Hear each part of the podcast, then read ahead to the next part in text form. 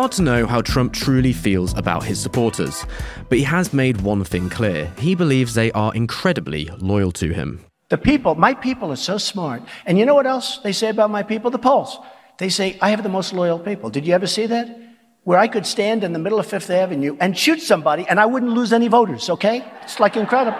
Scarily, if past polling is to be relied upon, this statement isn't far off reality. A survey from Public Policy Polling in 2017 found that 45% of Trump voters said they would approve of the former president shooting someone on Fifth Avenue. Only 29% firmly disapproved. Several years on, Trump hasn't shot anyone, but he is forever tied to political violence following the events of January 6th. And yet there are still millions of people who want to vote for him. But who are they? I'm Jacob Jarvis, and joining me to discuss this for the Bunker USA is Thomas Gift, founding director of UCL's Center on US Politics. Hello, Thomas. Welcome to the Bunker. Thanks so much for having me, Jacob. It's great to be here. Thomas, you recently wrote that there are five groups of Trump supporters in a piece for The Hill. I always find it quite strange thinking there are people who still obviously really like this man, but clearly there are millions of them. So let's start with the ones who would appear to to love him the most. Let's say the the true believers. Could you sum who they are up in a nutshell for me? Sure. The true believers are basically what I think of as the Trump base. And they're really the ones who wouldn't care if Donald Trump uh, shot someone in the middle of Fifth Avenue. These are voters who don Make America Great Again hats. They're the ones who keep their TV glued now to Newsmax because Fox News has become too tame. They really support Trump's big lie and, and believe firmly that the election was stolen. These are these are voters um, essentially from day one of his presidency and up until now have never abandoned him. You know, we just heard so many times during Trump's administration, from Russiagate to um, impeachment 1.0 to impeachment 2.0 uh, January 6th, et cetera, that Donald Trump was on the ropes, that he was eventually going to lose his support, and that sort of this uh, resilient group who always stood by him would finally see the light. But it basically never happened. It's maybe 40 to 50% of the Republican electorate, you know, maybe 25 to 30% of the American electorate as, as a whole. But th- yeah. these are voters who just uh, can't get enough of Donald Trump. Are they pursuing a sort of sunk cost fallacy here, almost in that they've they feel they've invested so much into Donald Trump and they've stood by so much of his his nonsense and awful behavior that to turn back upon that then would be almost turning back upon a what's become a facet of their their own personality now, or is it? Am I overthinking it? Is it more simply that they they just really like Donald Trump? They like how he speaks. They like the things he says, and they like what he does and they thought he was a good president, so they they're still there for him. Well, I think it's certainly a little bit of both. I mean, they do certainly believe in Donald Trump's agenda, and they are firmly uh, behind him in many of the different policies that uh, he advocates. But I do think that supporting Trump has become part and parcel of their identity. You know, uh, Trump supporters have been uh, likened to a, a cult um, and I don't think that that's uh, far off. I mean, Donald Trump uh, elicits a sort of religious like fervor among many of his most ardent supporters. And so I do think that there's a cultural dimension to this insofar as those who say, I'm never going to abandon Trump, they, they see Trump in themselves, right? And, and Trump has been very effective at making the case that anytime the government or Democrats or the deep state go after him that they are by extension going after his base. So he, he's done a really effective job, I think, of coalescing this group and kind of seeing both himself and them as one and the same. With the sort of profile of these people, I would assume that they are very much actually not whatsoever like Donald Trump because there simply aren't very many people in the world who have had the the family background or the financial background or the career background he has had. So what are they like? Are there some sort of characteristics which which bind them together or are they quite disparate? I certainly agree that one of the big ironies of Donald Trump's support is that his supporters are totally uh, unlike him. You know, Donald Trump of course grew up in privilege, you know, urban Manhattanite, multi multi millionaire. Um, this is not the Trump electorate at all, and so you do wonder sometimes what they see in him. I think that the typical Trump voter, who's part of his base, is fairly diverse, but you know, disproportionately, um, it's white. Um, disproportionately it's male and disproportionately it's older. Uh, a lot of these uh, voters, of course, are in red states, heartland of the country. Um, many lived either in rural areas or areas that have been really gutted by uh, globalization and have experienced significant deindustrialization and jobs being taken away from their hometown. So I think that this is sort of what we think of as the, the typical Trump voter if you just had one in your mind. Secondly, you wrote in your list about reluctant supporters. Who are they and what motivates them to want to to back Trump even though they they kind of don't entirely want to back Trump? Well, as the name implies, reluctant supporters are uh, voters who don't love Trump. They're not the ones who are the core part of his base, and some are even, you know, repulsed by his behavior and his social media posts. These include a lot of uh, single issue voters, um, particularly on an issue like abortion. You know, many are evangelical uh, Christians. Again, a group that uh, based on their characteristics you think would not want to get behind Donald Trump. They also include voters who like Trump because of specific policies like tax cuts or deregulation or like installing conservative Supreme Court justices. So, so they sort of like the Trump agenda. They're much more focused on policy than the true believers. And they would be, you know, in many respects, just as happy with another Republican who is not so you know immoral um, not, not so you know crazy in lots of respect. They, they just have sort of an idea of what they think the republican party should be. And so they reluctantly support trump because he does at the end of the day push those particular items. Trump's policy agenda to me often seems to be quite scattergun, and that in part seems to be because of how his own brain works and also because of the the varying degrees of advice he's had, let's say, whether good or bad or inconsistent or consistent, upon him. But actually, is what is happening there? he's making a judgment on the fact that he knows there are people who will will make a deal with the devil if he goes hard on something which might seem extreme. So for him, that the judgment there don't have a consensus on policy, don't have one sort of platform which which makes sense go for a few really hard things because he knows that he can he can pick off voters in groups, as you say, like evangelicals, by saying, "Hey, you might hate everything else I do, but here's one really emotive policy."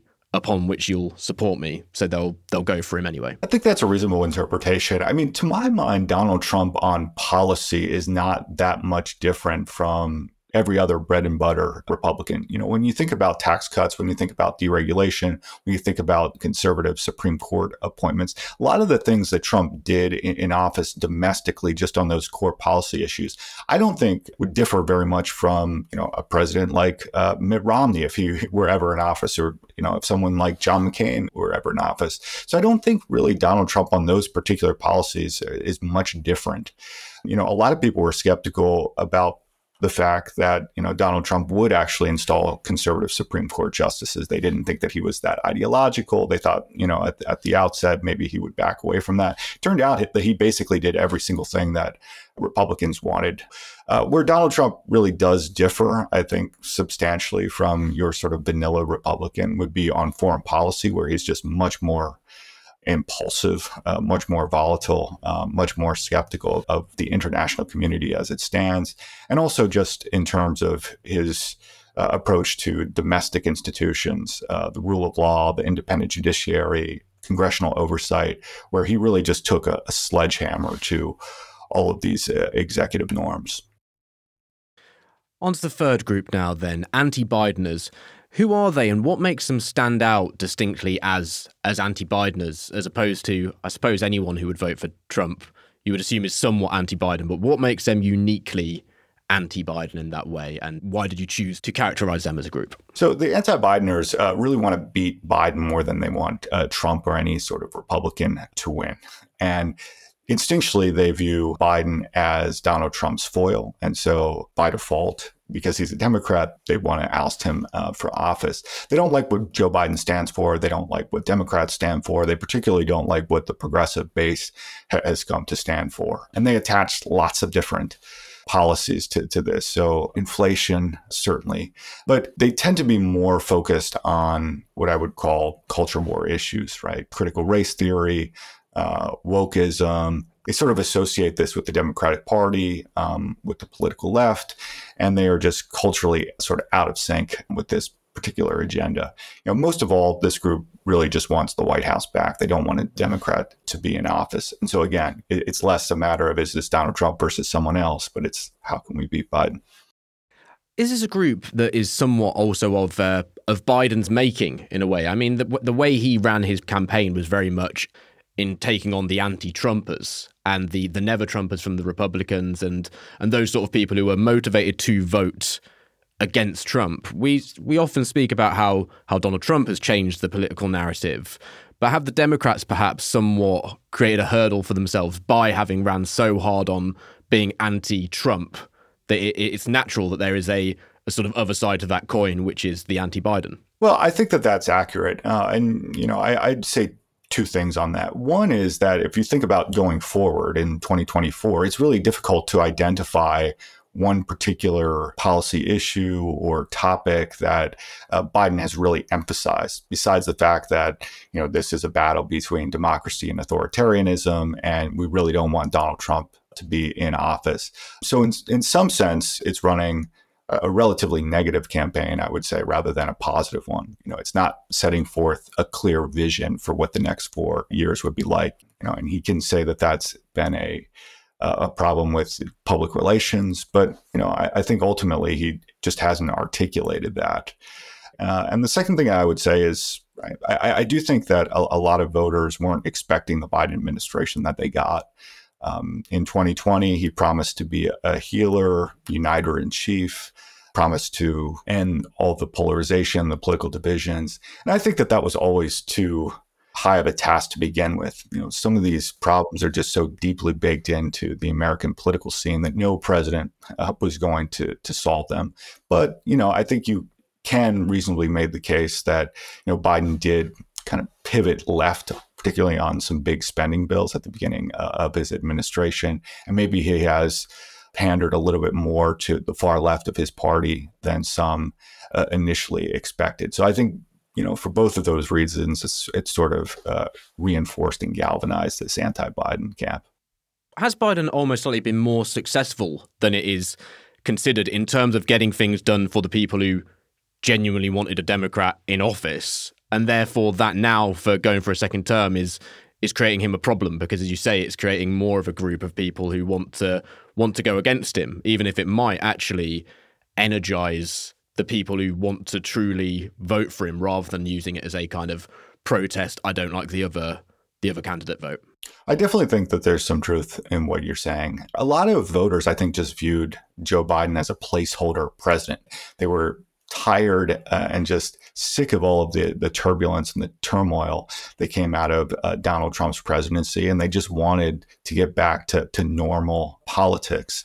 Uh, and by normal politics, basically just wanting a president maybe that wasn't getting very much done, that didn't have a very um, active or ambitious agenda. You know, whenever you look policy by policy, I think Joe Biden has gotten more done than he's been given credit for, right? And you could say, right, ironically, maybe that has triggered some backlash from voters who really didn't want some of these big, ambitious uh, spending bills, didn't want the infrastructure bill, you know, didn't want Build Back Better, uh, didn't want this big COVID package at the outset. So, yeah, I don't want to say he's been a, a victim of his own success. I think certainly uh, this White House has had uh, lots of uh, problems, and there's a reason why his approval numbers are what they are. But I do think, you know, to the extent that he has satisfied some elements of the Democratic Party, that's turned off um, some moderates and and certainly Republicans.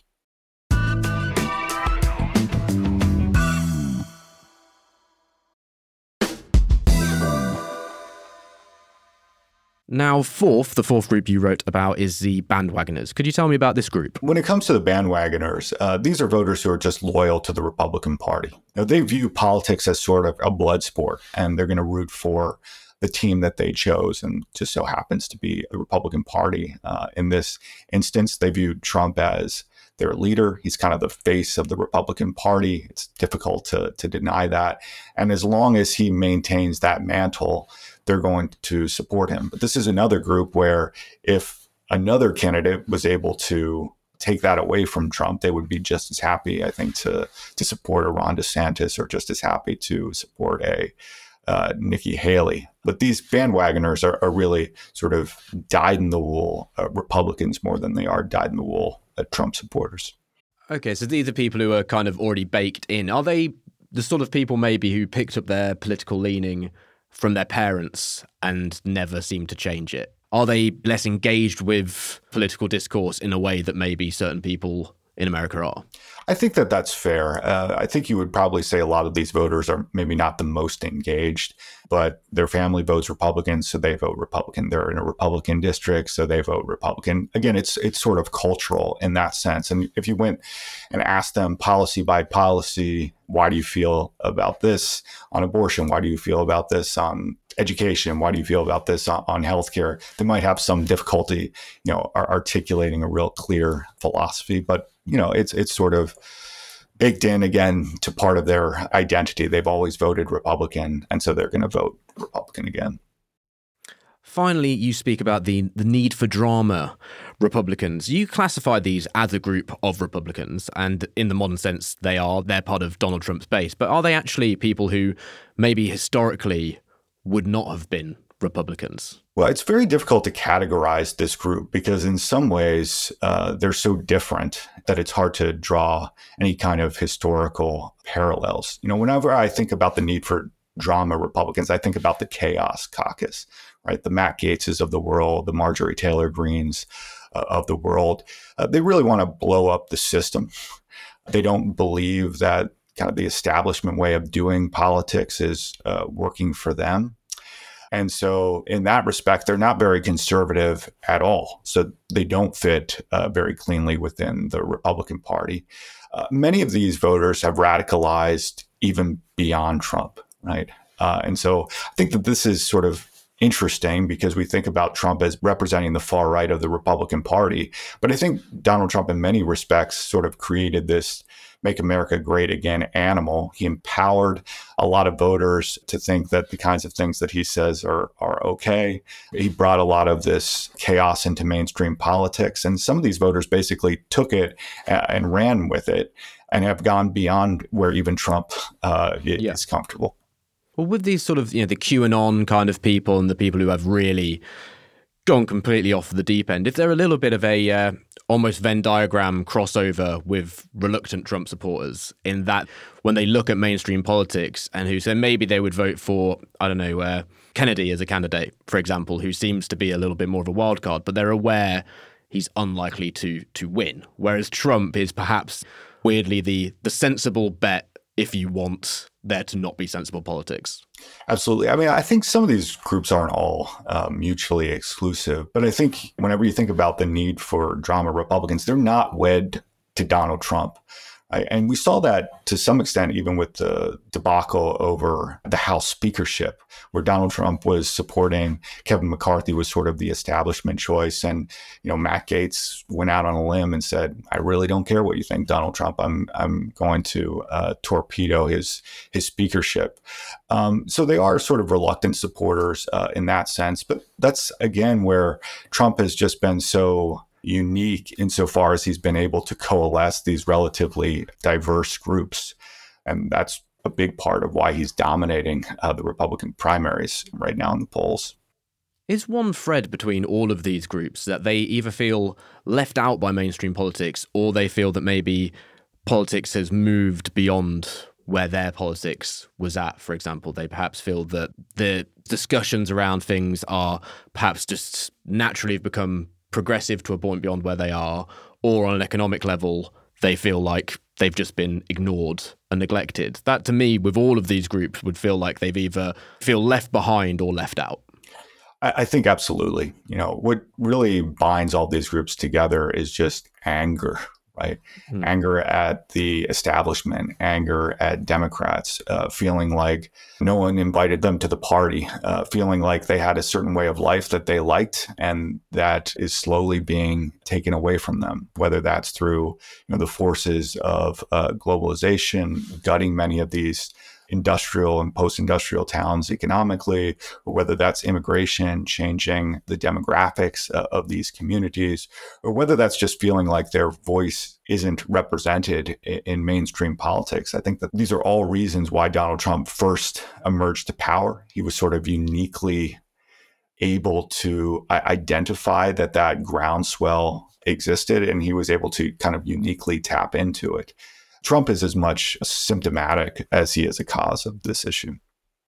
Can Biden or could another Democratic candidate win over any of these groups particularly, or are they just baked in at this point? And for either of these candidates to win, they kind of almost have to ignore the people who actually are naturally inclined to want to vote for them. And it's just all about a group of voters that fall into the middle and seeing which one can nudge them the other way. Yeah, I actually feel like there are just very few true swing voters. And much of it just boils down to activation of the base, what the turnout ultimately is. For Joe Biden in particular, I think he really has to worry more about Democrats not showing up to the polls than he has to worry about trying to convince voters on the margins.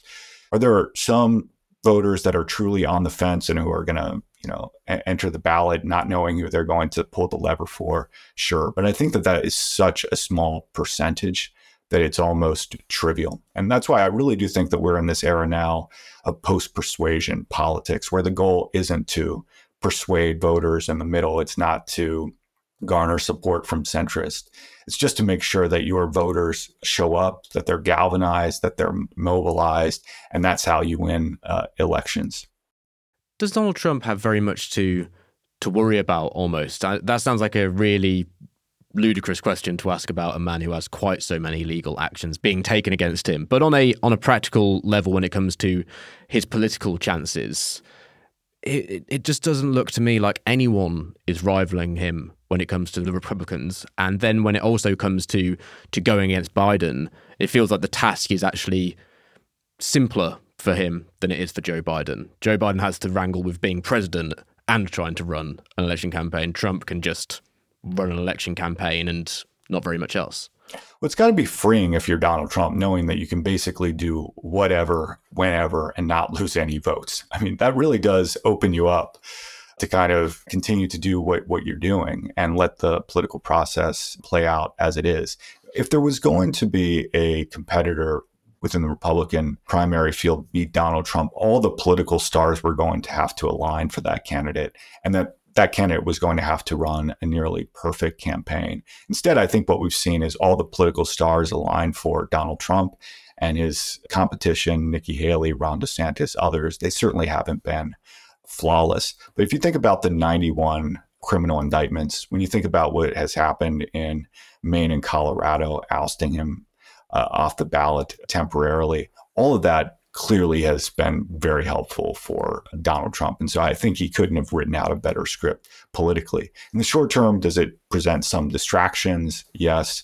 Um, does it require that he divert some of his campaign funds to his legal defense? Yes. But basically, it's allowed him from the very outset to more or less run a general election campaign because he didn't have to be concerned about being uh, challenged uh, very seriously in the primaries. I mean, there's a small, small, small chance that uh, Nikki Haley or Ron DeSantis could outperform in Iowa, take that momentum into New Hampshire, and then maybe quickly get into a one-on-one uh, matchup with Donald Trump. But I think that that is highly unlikely. And so at this point, it really does look like we are headed more for uh, a coronation of Donald Trump than anything else within within the Republican uh, primary.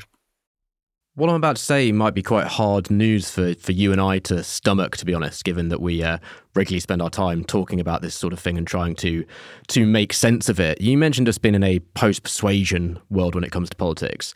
Are we really also just in a post logic world? All of this is just about how people feel. It's not about anything beyond that. It's what they feel in their guts and whether they feel like Trump can give them what are generally quite base needs and which candidate might fulfill them. This is not about the sort of things we maybe would have talked about in the past and tangible, logical reasonings for voting. This is all based upon gut.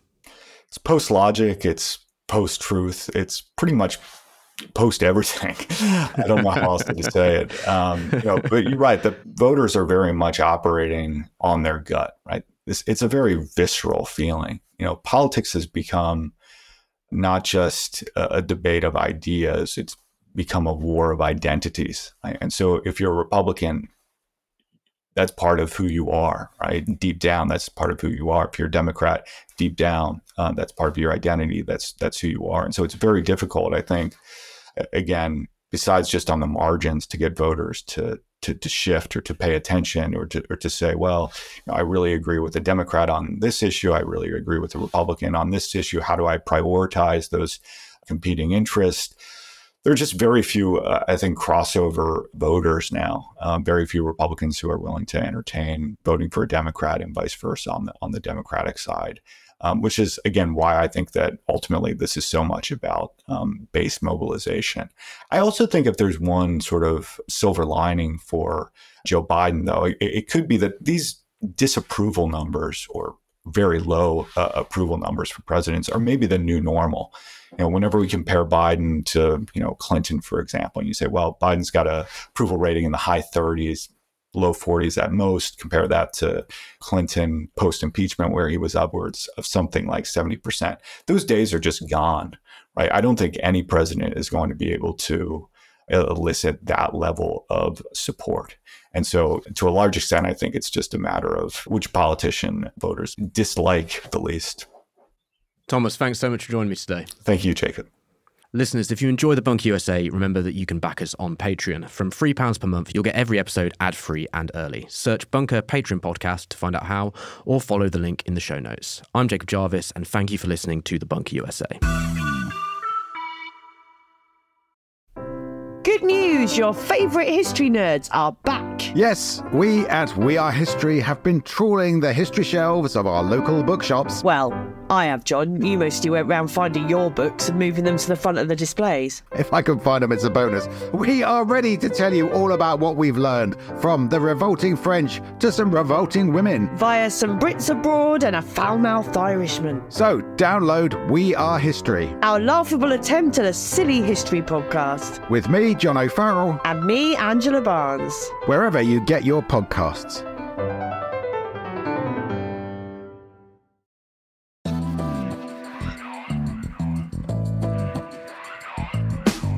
The Bunker USA was written and presented by Jacob Jarvis. The producer was Chris Tate, with audio production by me, Simon Williams. The managing editor is Jacob Jarvis, the group editor is Andrew Harrison, with music by Kenny Dickinson and artwork by James Parrott. The Bunker USA is a Podmasters production.